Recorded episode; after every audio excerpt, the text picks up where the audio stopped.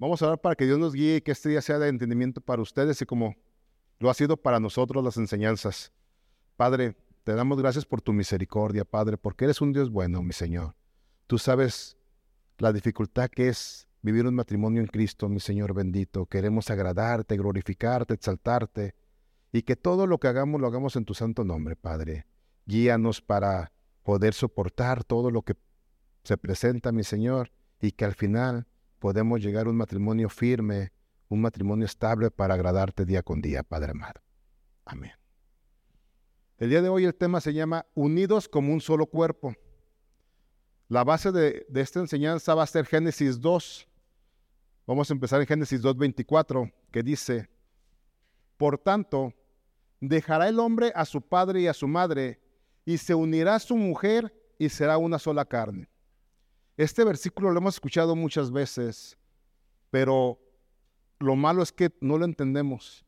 Lo escuchamos y lo escuchamos y decimos, bueno, pues qué fácil, nos vamos a unir, pero ¿cómo nos convertimos en una sola carne? Yo primero quiero explicarles lo que significa el matrimonio en el mundo y luego vamos a ver lo que significa el matrimonio en Cristo, que es muy diferente. En el mundo, el matrimonio es la unión de dos personas mediante determinados ritos o formalidades legales y que es reconocida por la ley como una familia. Podemos ver que el mundo solo dice que es una unión o un pacto, una negociación en las que están de acuerdo ambas partes. En el mundo es para que tú, tú disfrutes a tu pareja, para que ella te complazca en todo. Es un amor que siempre pide que nos den. Y si no es lo que tú quieres, lo que tú pensabas, puedes anular ese contrato con tanta facilidad y buscar a la persona que sí llenará ese requisito. Pensamos que si tu matrimonio no está, no, no, va, no va a buen puerto, decimos, es que la culpa es de mi esposo o de mi esposa. Porque ella no me entiende, ella no me comprende, ella siempre me está juzgando y criticando. Cuando pasa esto, tú vas a buscar cierto requisito de otra persona, vas a decir, ¿sabes que mejor me voy a divorciar de ti? Porque yo quiero buscar otra persona que me permita realizarme como persona exitosa, realizar mis sueños, no renunciar a nada de lo que tú crees o lo que tú piensas que es lo correcto. Esto, hermanos, se llama no renunciar a tu egoísmo, a tu vanidad, a tu yo. Yo quiero, yo deseo, yo demando, yo necesito. En el mundo, el hombre se veía nada más como el proveedor. Esa era su única función. Y la mujer como un objeto sexual y la madre de los hijos. En la actualidad, con la liberación femenina, donde ya la mujer cumple con la provisión, el hombre ya ha sido desechado. Dice la mujer, ¿para qué quiero un varón si yo ya solo me puedo proveer? Hoy en día, la mujer ya no necesita el varón y el hombre ya no se esfuerza porque para el varón es más fácil tener relaciones sin responsabilidad que atender. Pero es el matrimonio del mundo, hermanos. Ahora yo le voy a hablar a matrimonios cristianos. ¿Quiénes son matrimonios cristianos? ¿Nomás dos, tres? Otra vez. ¿Quiénes son los matrimonios cristianos? Gloria a Dios. Entonces, para nosotros esta, enseñanza, ¿va? El creador del matrimonio y el fundador del matrimonio es Dios. Por lo tanto, si Dios no habita en nuestro matrimonio, el matrimonio no va a ser un matrimonio en Cristo. Regresamos a Génesis 2.18, por favor. Y dijo Jehová Dios, no es bueno que el hombre esté solo, le haré ayuda idónea para él. Jehová Dios formó pues de la tierra toda bestia del campo y toda ave de los cielos, y las trajo a Adán, para que viese cómo las había de llamar. Y todo lo que Adán llamó a los animales vivientes, ese es su nombre. Y puso Adán nombre a toda bestia y ave de los cielos, y a todo ganado del campo, mas para Adán no se, halló ayuda idónea para él. Entonces Jehová Dios hizo caer sueño profundo sobre Adán, y mientras éste dormía, tomó una de sus costillas y cerró la carne en su lugar. Y de la costilla que Jehová Dios tomó al hombre, hizo una mujer y la trajo al hombre. Dijo entonces Adán, esto es ahora hueso de mis huesos y carne de mi carne. Esta será llamada varona, porque del varón fue tomada. Por lo tanto, dejará el hombre a su padre y a su madre y se unirá a su mujer y serán una sola carne. Espero que ya empecemos a comprender por qué Dios nos pide que seamos una sola carne. La mujer se fue sacada de la cosilla del varón y dice que va a ser su ayuda idónea. Desde el principio estaba, Dios estaba definiendo cómo debe ser el matrimonio en Cristo, por las cuales las tradiciones de este mundo, las costumbres no nos tienen que regir. Desgraciadamente los matrimonios jóvenes o los que llegamos a Cristo después de un tiempo de casados, nuestras amistades son del mundo y empezamos a consultarles a ellos si está bien o está mal nuestro matrimonio. Vamos con nuestro amigo de toda la vida y decimos, fíjate que está pasando esto, con mi matrimonio y él te va a dar un consejo del mundo. Si vas con tu abuelo que no es cristiano, te va a decir, mira, mi hijo, a la mujer ni todo el amor ni todo el dinero. Eso es en el mundo. Por lo tanto, ustedes ocupan y yo ocupo matrimonios cristianos que nos podamos decir la palabra, que nos podamos guiar. Nosotros, los cristianos, debemos de buscar las cosas de Dios, las cosas de arriba. Por eso debemos de mantener nuestro matrimonio como Dios nos lo demanda. Y nos lo explica en Génesis muy claramente. Cuando Dios puso a Adán, que le pusieran nombres a los animales, yo quiero que se imaginen ustedes ese momento. Adán llega y le empieza a poner nombres a todos los animales. Cuando ya hace todo eso, no tiene a, quién practicarle nada. Hombres, ustedes cuando hacemos algo, ¿a quién le platicamos primero? Llegamos con la esposa, fíjate que pasó esto. Fíjate que me aumentaron de sueldo, fíjate que voy a poder trabajar. Cuando termina Dan de poner el nombre a todos los animales, dice, ¿y ahora a quién le digo? No supo a quién decirle. ¿Por qué hizo Dios esto? Precisamente para que Adán entendiera que le faltaba una compañera. Cuando Adán se, se da cuenta que está solo, en ese preciso momento, dice la palabra, Dios lo hace caer en un sueño profundo y de su costilla, de su propia carne, saca su complemento, su ayuda idónea. Voltea con tu mujer y dile, eres mi ayuda idónea, eres mi costilla, eres mi, mi costilla que me hace falta. Por eso Dios te dice, únete en una sola carne. Si no nos unimos, hermanos, no podemos hacer el propósito de Dios en nuestro matrimonio. Adán, cuando ve a su ayuda idónea, le dice, te voy a llamar varona. Esto es porque del varón fue creada. El segundo nombre de, Eva es Chabá, por cuanto ella es madre de todos los vivientes. ¿Qué significa esto? El primer nombre, que es varona, revela la dependencia de la mujer para con el hombre. El segundo, que es Eva, revela la dependencia del hombre a la mujer. Todo hombre nace de una mujer como todos sabemos.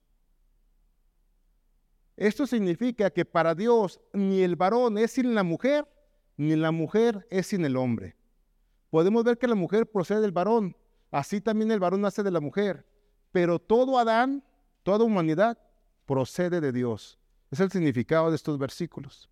Incluso desde este mismo pasaje que ya leímos, está excluida la homosexualidad, juntarse con animales y la poligamia. Dios ha sido muy estricto, muy, claro en esto y decir lo que tenemos que hacer.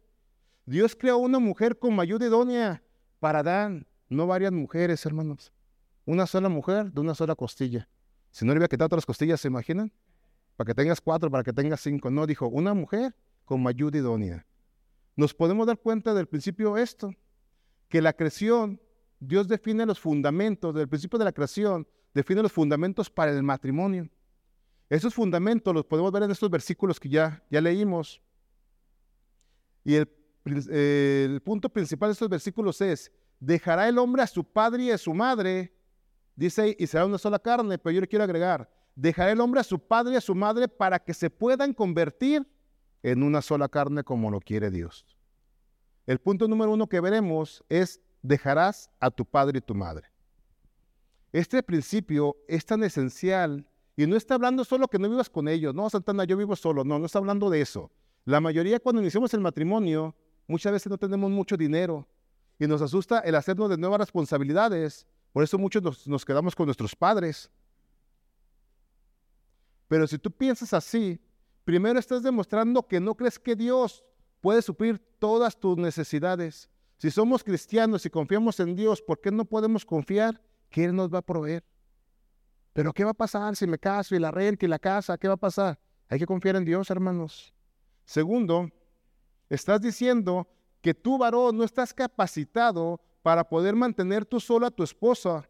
Eso te va a causar problemas con tu esposa y con las familiares de tu esposa. Imagínate lo que va a pensar su papá. Va a decir, mi reina, la que tanto tiempo cuidé, se casó con un varón que no la puede proveer. Y esto causa grandes problemas, incluso muchas veces la separación, porque el varón no puede ejercer la función para lo que fue creado. Génesis 2.15, por favor. Los que traen Biblia vayan ahí, por favor. Es muy importante este punto.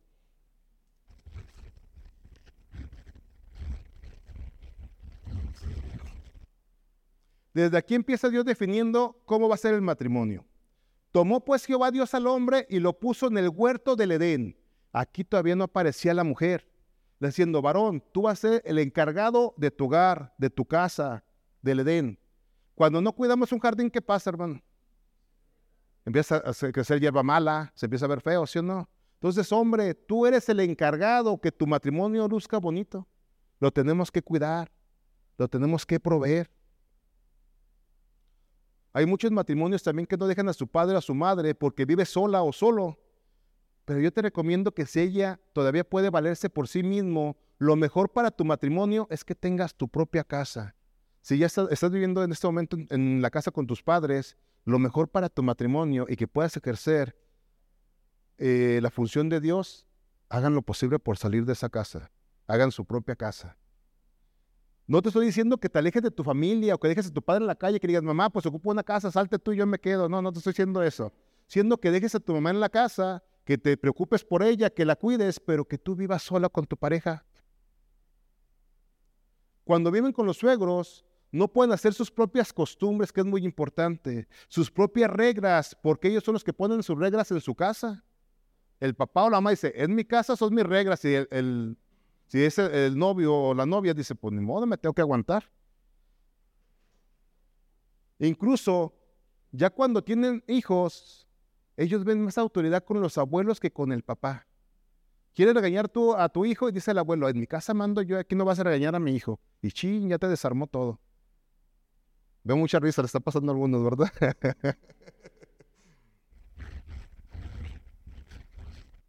Con esto, te estás quitando toda la autoridad, varón.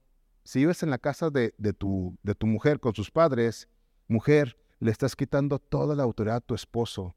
Le estás diciendo, mi papá va a mandar en nuestro matrimonio. O viceversa. A tu mujer estás diciendo, el que manda en mi matrimonio es mi papá.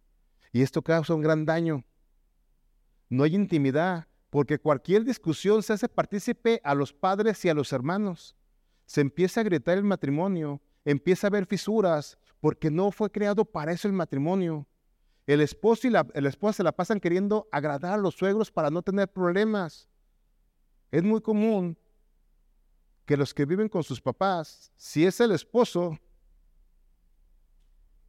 sus papás puede ser que no le agrade y se la pasa todo el día atacándolo cuando tú no estás delante de ellos.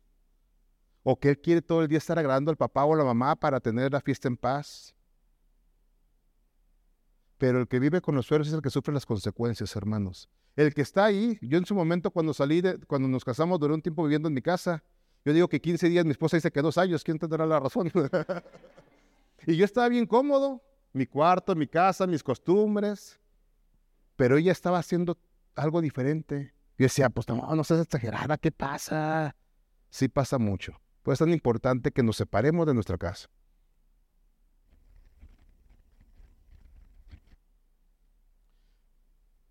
También es muy importante que cuando salimos de la casa, cuando estamos en la casa, seguimos permitiendo que sean los padres los que dirigen nuestro matrimonio. Muchos ya dejaron la casa de los padres, pero se van a su propia casa.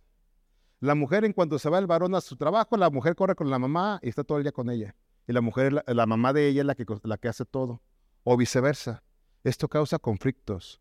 Primero, la mujer nunca verá con respeto al varón por su falta de decisiones. El varón no cumple con su responsabilidad porque le están ayudando. Esto hace que el varón se acostumbre a no tener presiones, porque siempre el papá o la mamá solucionan los problemas. Cuando tenemos un problema, vamos a poner cuando ya tenemos un bebé, y el bebé se pone malo y no tenemos para el dinero, lo primero que hacemos es corremos con el papá o con la mamá. El varón dice, bueno, pues para otro me van a ayudar, ¿para qué me esfuerzo? Es responsable del varón solucionar el problema. La primera encomienda de Dios después de crear la ayuda doña fue Dejen a su padre y a su madre. Sepárense de ellos. En su casa pongan sus reglas ustedes, no sus padres.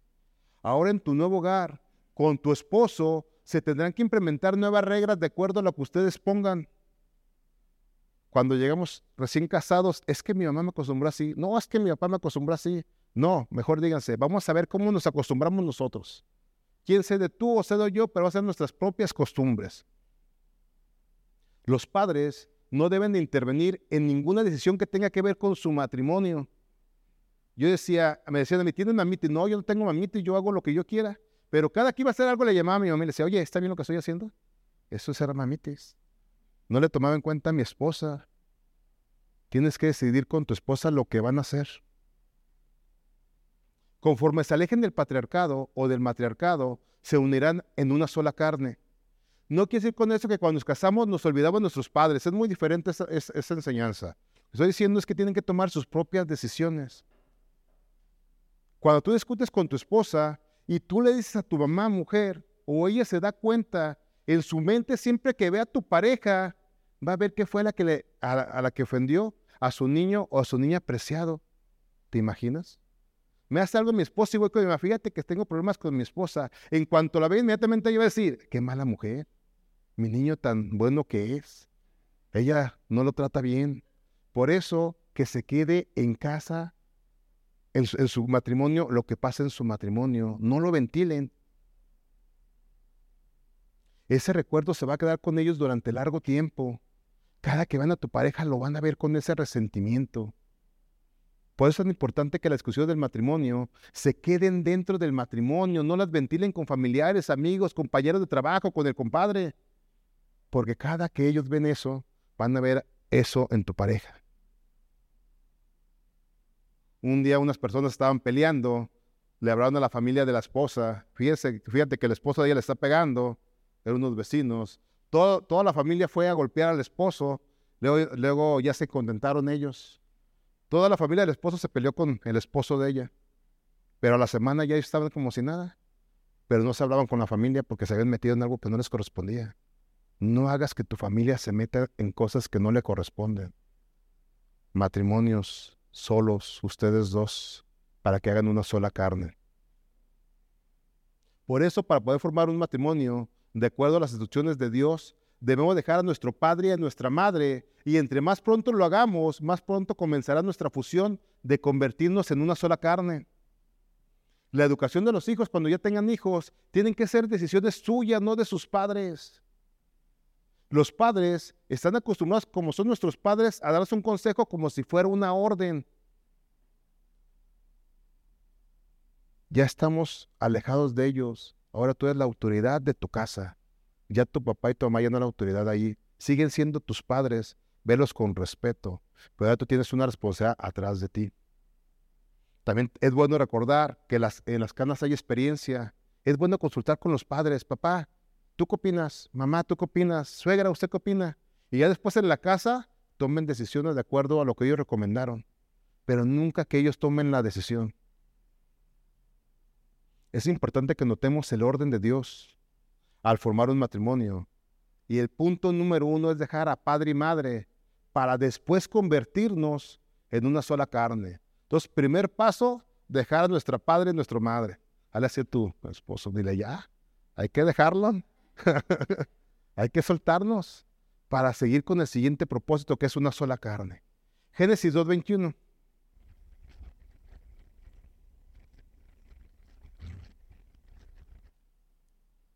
Entonces Jehová Dios hizo caer sueño profundo sobre Adán, y mientras éste dormía, tomó una de sus costillas y cerró la carne en su lugar.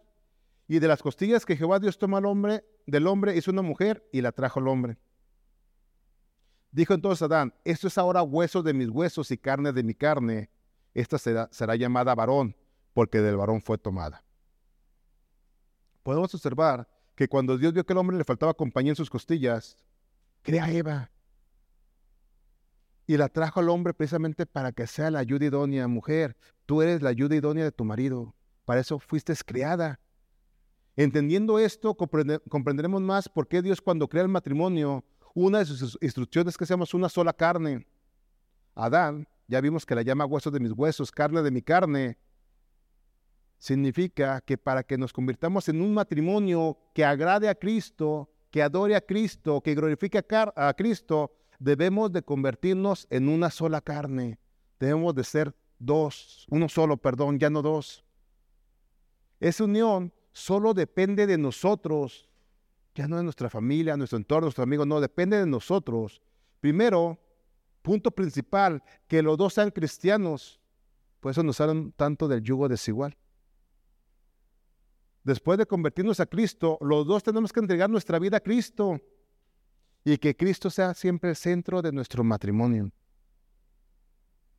Para hacer una sola carne necesitamos el amor ágape de Dios, que solo los cristianos lo tenemos. Los que no son cristianos tienen el amor ágape de Dios, el amor que todo lo sufre, todo lo soporta, todo lo puede. Los que no son cristianos tienen el amor de este mundo. Dame, quiero, necesito, exijo. ¿Por qué ocupamos este amor? Porque tendremos que renunciar a nuestras ideas, a nuestras costumbres, a nuestra forma de pensar. Porque a partir de casados ya no somos dos, Sí, somos dos pensamientos distintos, pero esos dos pensamientos se tienen que fusionar para tener un matrimonio de acuerdo a la orden de Dios. De entrada, es importante que dejemos nuestras armas, nuestro cuerno de chivo, porque tenemos que entender que el matrimonio es una pelea, hermanos. A ver quién gana más. Si tú me gritas, yo grito más. No, hay que despojarnos de las armas y ver a nuestra pareja como una sola carne. Si tú le gritas a tu esposa, te gritas a ti mismo. Si tú, mujer, ofendes a tu esposo, te ofendes a ti mismo. Pero la pregunta es, ¿cómo podemos lograr esta unión? Usando la comunicación es muy importante en nuestro matrimonio. Y más cuando vamos empezando, porque tiene que, pues, esto va a provocar que crezca nuestra confianza.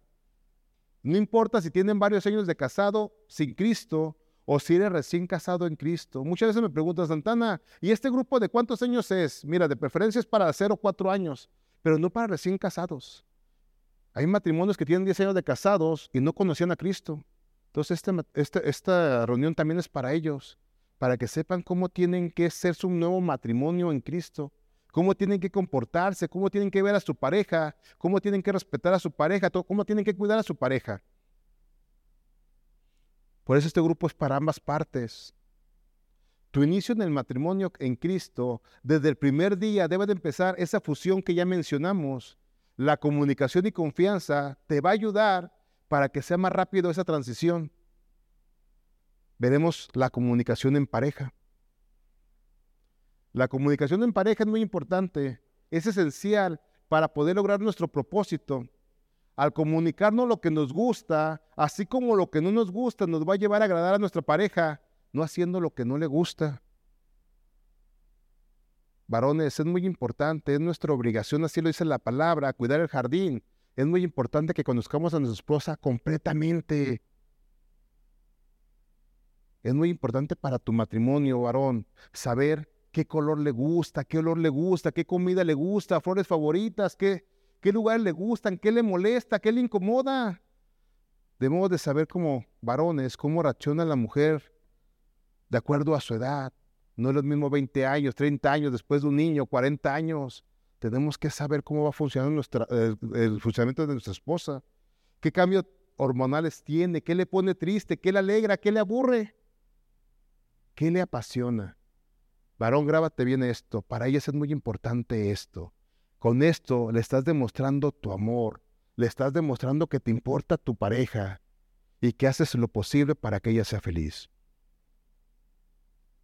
Cuando tú sabes qué está pensando ella, la estás agradando a ella, estás cumpliendo con la encomienda puesta por Dios. Debemos de saber cómo es la mente de, nuestras esposas, ir un paso adelante de ellas ya otros matrimonios les, les digo que a mí no me gusta ni el pan ni el café. En mi familia nunca las acostumbramos. Pero me sé todas las panaderías de Guadalajara y todos los cafés porque a mi esposa le encantan. A ella le agrada eso. ¿Y qué pasa con eso que ella me hace mi comida favorita? ¿Me explico? Pero si yo no me importa eso, pues a ti te gusta, a mí no, pues yo voy a decir, pues a mí tampoco me gusta tu comida, todo la hago. Es una unión juntarnos para agradar a nuestra pareja. Pero para esto, mujeres, ustedes deben de comunicarle a su pareja todo, para que él sepa qué le agrada y qué no le agrada. Aquí empiezan los problemas. Ya casados no hay comunicación y ninguno de los dos sabe qué le molesta. De, cuando éramos novios, todo lo pasábamos por alto, poco no. Y decíamos, cuando nos casemos va a cambiar. Llegó tarde, no pasa nada. Voy a ver la película que no me gusta de, peleas, decía la mujer. Va a cambiar cuando se case conmigo. La mujer nunca le comunicó qué, no le, qué, le agradaba y qué no le agradaba. Cuando somos recién casados, las discusiones empiezan en la luna de miel. ¿O no tuvieron discusiones en la luna de miel ustedes, hermanos? ¿A qué hora nos levantamos para ir a comer? ¿Qué comeremos? ¿Le gusta la alberca? ¿No le gusta la alberca? ¿Le gusta el sol? ¿No le gusta el sol? Un decir, a mí cuando vas a comer me gusta la terraza y ella no le gusta la terraza. Entonces yo pido una mesa para la terraza y ella para, para dentro de, restaurar. y empieza la discusión. ¿Le gusta comer en el cuarto? ¿No, le, ¿No agrada comer en la cama? Son dos mundos diferentes que se van uniendo. Después sigue en nuestra casa. ¿De qué lado vas a dormir? ¿Qué noticias te gusta ver? ¿O no le gustan las noticias? ¿Ver la tele antes de dormir? La tele quita, ver la tele quita el sueño, dormir con la luz apagada, con la luz media, con la luz prendida. En fin, hay tantas cosas en el matrimonio que tenemos de costumbre de nuestros padres. Cada que hablamos esto con los matrimonios causa risas, pero la verdad es algo tan importante en tu matrimonio. Es una, es una causa tan fuerte que muchas veces causa que se divorcien, hermanos. Y algo tan simple como acomodar el papel de baño, cómo usa la pasta de dientes. Hace que todo el amor que tú sientes por tu pareja mujer se esfume cuando él deja la toalla en el suelo, ¿a poco no? Dices, vas a ver. Todo se esfumó porque así te enseñó tu mamá. O porque la cuelga en la puerta, a ti te gusta colgarla en el perchero. El día de hoy pasó, Dios me puso esto y dije, lo voy a poner. El día de hoy, mi señora estaba recogiendo la basura, mi casa de dos pisos, y cuando agarra la basura, yo escucho que viene el bote, el camión de la basura.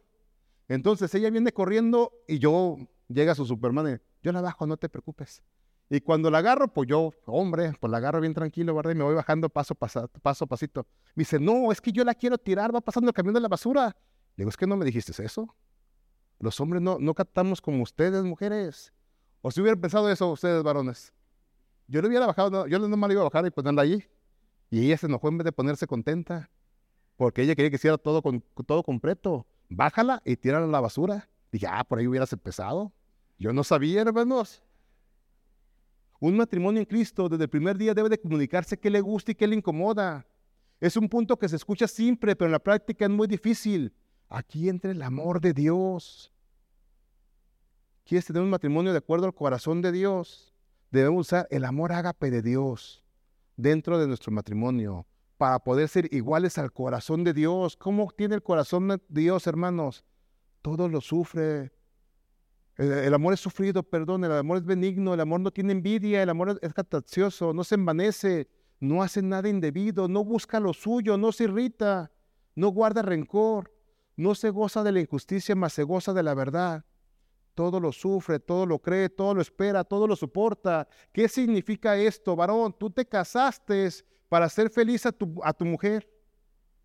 Y a consecuencia de eso, cuando tú logres ese propósito, tu mujer va a hacer todo lo posible porque tú seas feliz. Y ahí se comprometen en una sola carne.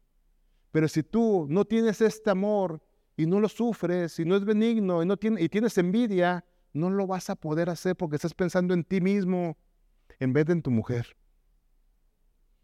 Tenemos que enseñarnos a soportar a nuestra pareja cada que hace algo que no nos guste, a mostrar nuestro amor de Dios. En amor debemos de ser pacientes y cada que se presente cualquiera de estas situaciones, que sabemos que las vamos a tener, los dos mostrar ese amor ágape. Es muy fácil. Llego yo enojado con este calor que está horrible, llego y, le abro mal a mi esposa. Si ella me recibe igual, empezó una pelea. Pero si en el amor ágape me dice, te estás equivocando, no es la forma de hablarme, inmediatamente yo entiendo y ya bajo la guardia. Pero si yo cansado, enfadado, todo el día de trabajar, y le hablo feo y ella me contesta feo, no, pues voy a gritar yo más fuerte. Es el amor ágape de Dios, hermanos. Pero la encomienda es para nosotros, varones. Nosotros fuimos puestos por Dios para que el jardín esté limpio. Nosotros nos tenemos que esforzar más para que estos detalles no se conviertan en guerra, sino que aprendamos a discutir. ¿Qué significa esto? Ahorita voy a decir lo que significa discutir cada varón, perdón, en cada matrimonio, de 10 varón, vamos a ganar dos y ocho las van a ganar ellas. Pero como varones queremos ganar 11 nosotros y empieza el problema. ¿Por qué? Porque si tú quieres ganar siempre va a haber discusiones en tu hogar, va a haber guerras en tu hogar.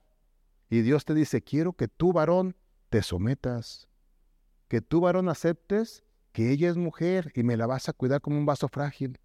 Entonces, ella, de alguna forma, siempre va a tener la razón. Y más si es en la casa, hermano. Imagínate que mi esposa me diga, fíjate que a mí me gusta barrer así. No, es que a mí me gusta barrer de esta otra forma. No, tenemos que agradarlas a ellas. Cuando es algo que sí puede causar un problema en tu matrimonio, como varón decirle, esto se hace así. Pero cuando hay algo que no, que no perjudique tu matrimonio, en amor, haz que ella sea la vencedora. Esto te va a ayudar a ser una sola carne. Los va a unir día con día más.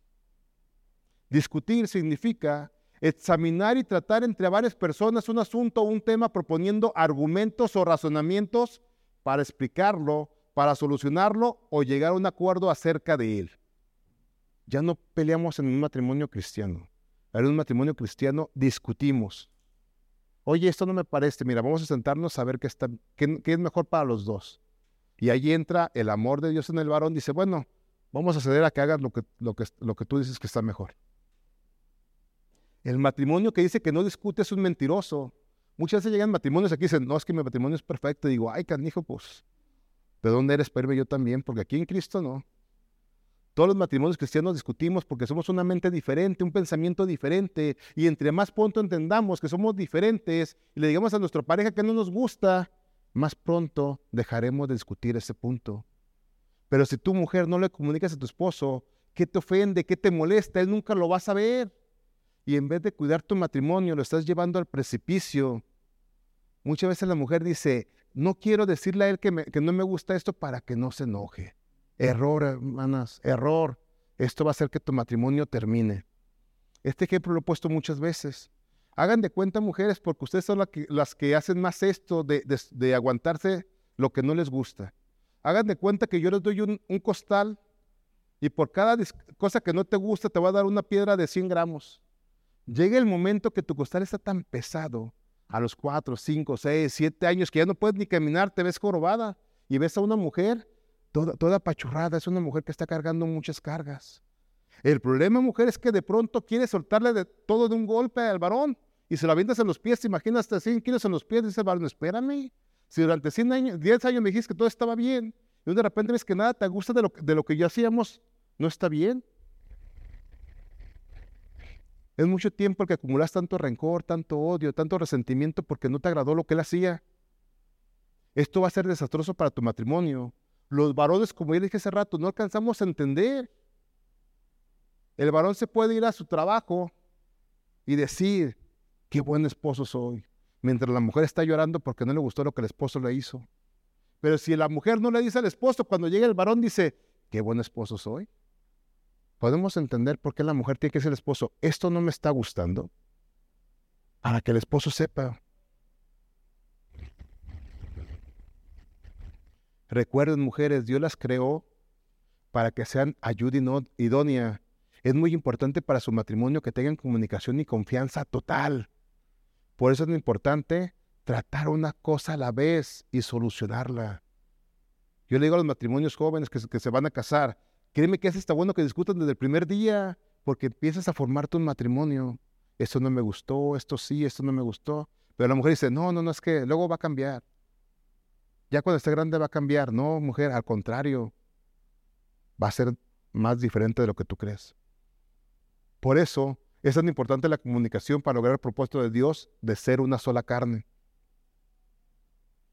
Confianza es el segundo punto. Cuando queremos comunicar algo a nuestra pareja, si no hay confianza, si no abrimos nuestro corazón, no podremos conocerlo completamente y mucho menos vamos a ser una sola carne. Yo te pregunto, ¿tu ojo derecho sabe lo que le gusta al izquierdo? Cuando son una sola carne pasa esto. Para ser una sola carne debemos de complementarnos, de unirnos, de fundirnos en un solo ser. Esto solo lograremos si somos sinceros con nuestra pareja. Cuando somos novios, queremos estar todo el día con nuestra pareja, con nuestra novia. Cuando ya estamos casados, queremos estar todo el día de lejos de nuestra pareja, poco no. Pero en un matrimonio en Cristo tiene tu pareja tiene que ser tu mejor amigo, tu mejor amiga, para que le confieses a él todo, qué nos molesta, cuáles son las cosas ocultas, tus traumas que él no sabía. Cuando te casas, muchas cosas no le comentaste a tu pareja, Pero ya casado tienes que tener la confianza de decirle, esto no me gusta. Fíjate que esto me pasó de chico, de chica, y por eso soy así, esto no me gusta. Ella tiene que ser tu mejor amigo, él tiene que ser tu mejor amigo. Eso nos va a ayudar para que juntos nos comprometemos, nos comprometemos y unidos como una sola carne, salgamos de este problema, de la situación que no es agradable para algunos. Yo les pongo un ejemplo. Yo sé si mi esposa está nerviosa y yo sé qué hacer para tranquilizarla. Sé qué hacer cuando no se puede dormir, cuando no tiene sueño. Pero también ella sabe cuando yo soy estresado. Sabe qué hacer para relajarme. Esto también implica en lo sexual, hermanos. La mujer es muy dada a quedarse callada y no decirle a su esposo que le está incomodando. Yo recomiendo a los recién casados que se disfruten, que se conozcan desde el dedo chiquito hasta el último cabello, que conozcan cada uno qué hace disfrutar a tu pareja, qué le gusta, qué no le gusta. Y como todo un caballero, no hacer nada que la lastime, que le incomode, nada donde ella no esté de acuerdo, pero sobre todo no hacer nada que desagrade a Dios. Cuando tú conoces a tu mujer, va a ser más satisfactorio el acto sexual. Debe ser algo agradable para tu pareja, para tu mujer. Pero a la mayoría les enseñaron que el sexo nada más era para reproducirse, que no tenían que disfrutar, que lo tenían que hacer con la luz apagada, que el esposo no tenía que verla o viceversa. Pero la palabra de Dios dice todo lo contrario. Vayan a 1 Corintios 7:4, por favor.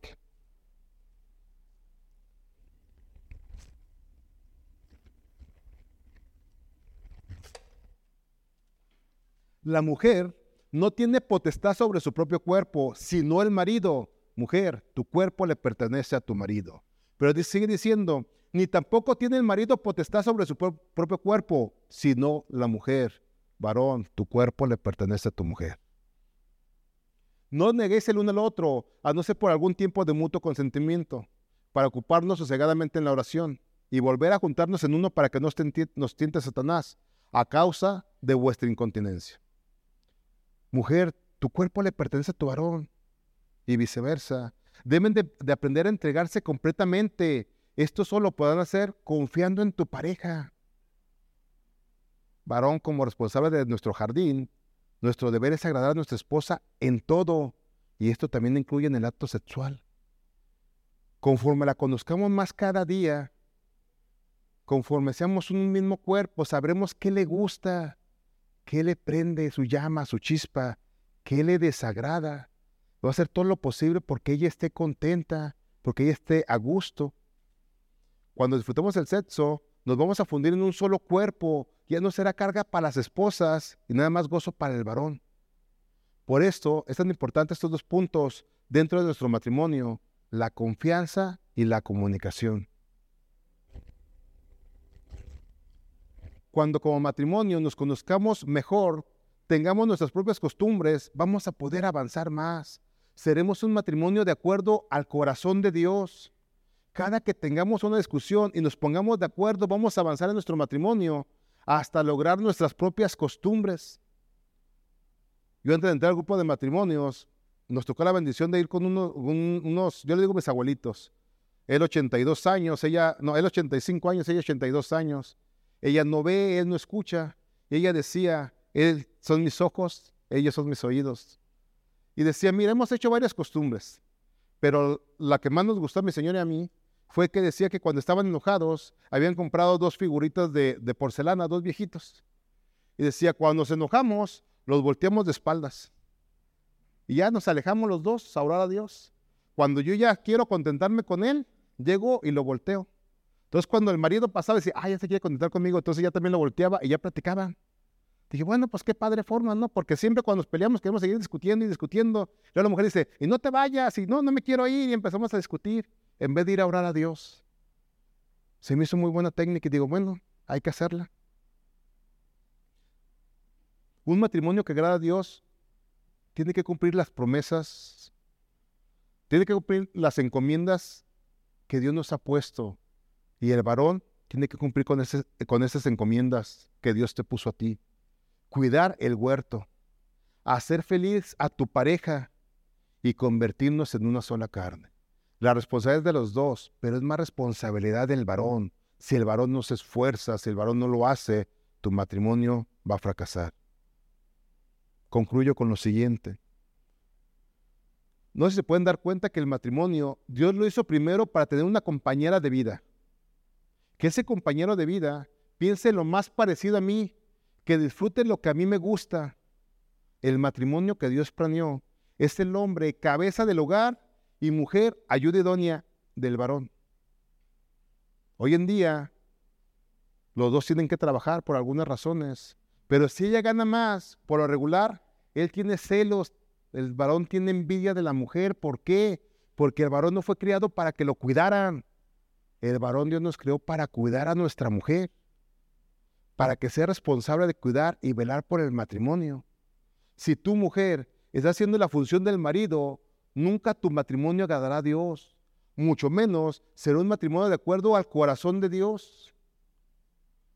Hoy en día sigue habiendo matrimonios cristianos donde la mujer pide consejería porque el esposo no la deja realizarse como mujer, no le permite cumplir sus sueños. Una mujer cristiana, su sueño es cuidar a su esposo y cuidar a sus hijos y agradar a Dios.